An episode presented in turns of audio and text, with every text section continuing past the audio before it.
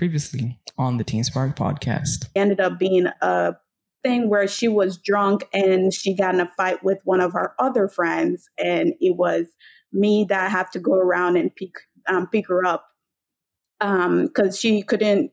She was really drunk. Like she was arguing with her friend, saying, "Oh, you slept with you know, uh, you you know, I'm her. I'm his home girl." Welcome to Teen Spark Podcast, where your story matters. Today's episode is a continuation of Tutu's story of her toxic relationship. If you haven't listened to part one of the story, please do check it out in the links below. Thank you. And then she didn't go to my bridal shower. She made an, sort of, some sort of excuse. So at this point, I was telling her, if you're not gonna, um, if you don't want to be in my wedding, just let me know because I can't have someone to be ditching all my events and I can't have you just show up randomly to be a bridesmaid. And she was like, I'm going to be there for your wedding. Don't worry. So she showed up at the rehearsal dinner. And at that point, I already rearranged all the bridal, um, how the, the entrance for my party because I really, my husband was like, you need to drop her. And I didn't want to drop her because she had been my friend for such a long time. Well, she showed up and she was wasted at my party. She got she started drinking. She was so drunk to the point where at, by the time the rehearsal, the not the rehearsal, by the time the actual um, reception start, she was really drunk to the point where she pick a fight with one of my other friend who was a bridesmaid because of the events that she skipped. And she was like, "Oh, you're the one that told her that I was changing. I was like all this stuff that I was the reason." She got mad. She picked a fight with her. Like she literally picked a fight with her after at my reception. I after that, my husband decided to tell her, "You cannot come to the after party for, because we went to like a bar with a bunch of the um, our friends um, after the wedding around eleven or twelve o'clock at night. I went home, changed into dress, and then go out. I was like, okay, well, she can't come. She decided to take on and text me she showed up actually at the act- at the bar. My husband got a, um, someone to kick her out. We were at a Skyline bar. She got kicked out. She wasn't allowed to go in there.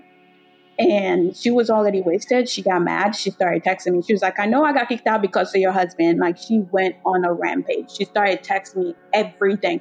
You guys are not going to make it. Your wedding is so blah, blah, blah. He's not worth it he's a loser. She went on me and just tear me apart on mess. Like I couldn't, I woke up the next morning and she went in on everything I've told her. Like, you know, I thought I could trust her about certain things. So I was just like, I try not to say anything when I saw her messages. And then I realized Malika earring was missing or something like that, or her bracelet was missing at the wedding. So I was like, hey, did you find her bracelet for me? And she was like, No, you think I stole it? So she just went off on me when I called her about it. And I pulled over on the highway and I like, I let go. I decided to get to the place where I did not want to be. I pull over on the sidewalk on the highway on the side on, on the side of the highway and went out on her. I was I cost her out. Like literally cussed her out and then told her, "You didn't do anything for my for my wedding. You were never there for me. I've been there for you since you got here. Since I was since I've been friends with you, I've always been there for you. I've taken care of you. I've literally done everything a friend could do for someone like you. I've taken care of you when you're drunk. I've watched out for you when you went to sleep with random guys and make sure that they're not some somebody that will, that will take advantage of you. I've actually have my place open for you to come to and stay with me when you're down here. But the one thing I ask of you to be there for my wedding, even though you weren't even a maid of honor, when you could gracefully be there for me as a friend, as my best friend, someone I trusted. I really trust you. You let me down. And not only that, you literally went in and fought, fought with everybody fought with one of my friends just to prove your point that you were being there for me. So I decided to cut her off 2018, June 24th. I told her, I don't want to talk to you. I don't want anything to do with you. And she said, Well, you're taking everyone else's side. She started, she tried, first, she tried to defend herself because of the messages she sent. Then she tried to like apologize. But at that point, I was, I, I've had it. And I'm like, Look, I'm done. I don't want to be your friend. Just don't bother calling me. Don't bother texting me. Don't reach out to me. I block her on Facebook. I block her number. Um, it's been since June 24th. We got married June 23rd, 2018. I blocked her the next day after all her messages. I haven't heard from her. Didn't keep don't keep up with her. Um yeah, I was angry, but then after I sat down and thought about everything she did when I've been there for her for so long, I felt like she was a really toxic person that only cared about herself and she really didn't care about me because every single time we've been together, she have been the one person that want me to take care of her. I've never put her in a position where I want her to take care of me. But I've always been there where I've been taking care of her, giving her advice, even helping her move. I've been there when she slept with random guys and didn't say anything. I've been there when someone break her heart. I've been there when people literally her friend people she called her friends literally cut her off their life. And I realized if you have people like that that you thought were your friend and they told me you need to be careful with this person because she's she like she actually this is the one of the things that I learned from one of the girls that was her friend. She texted me, she said, This person know that I was being abused by my boyfriend.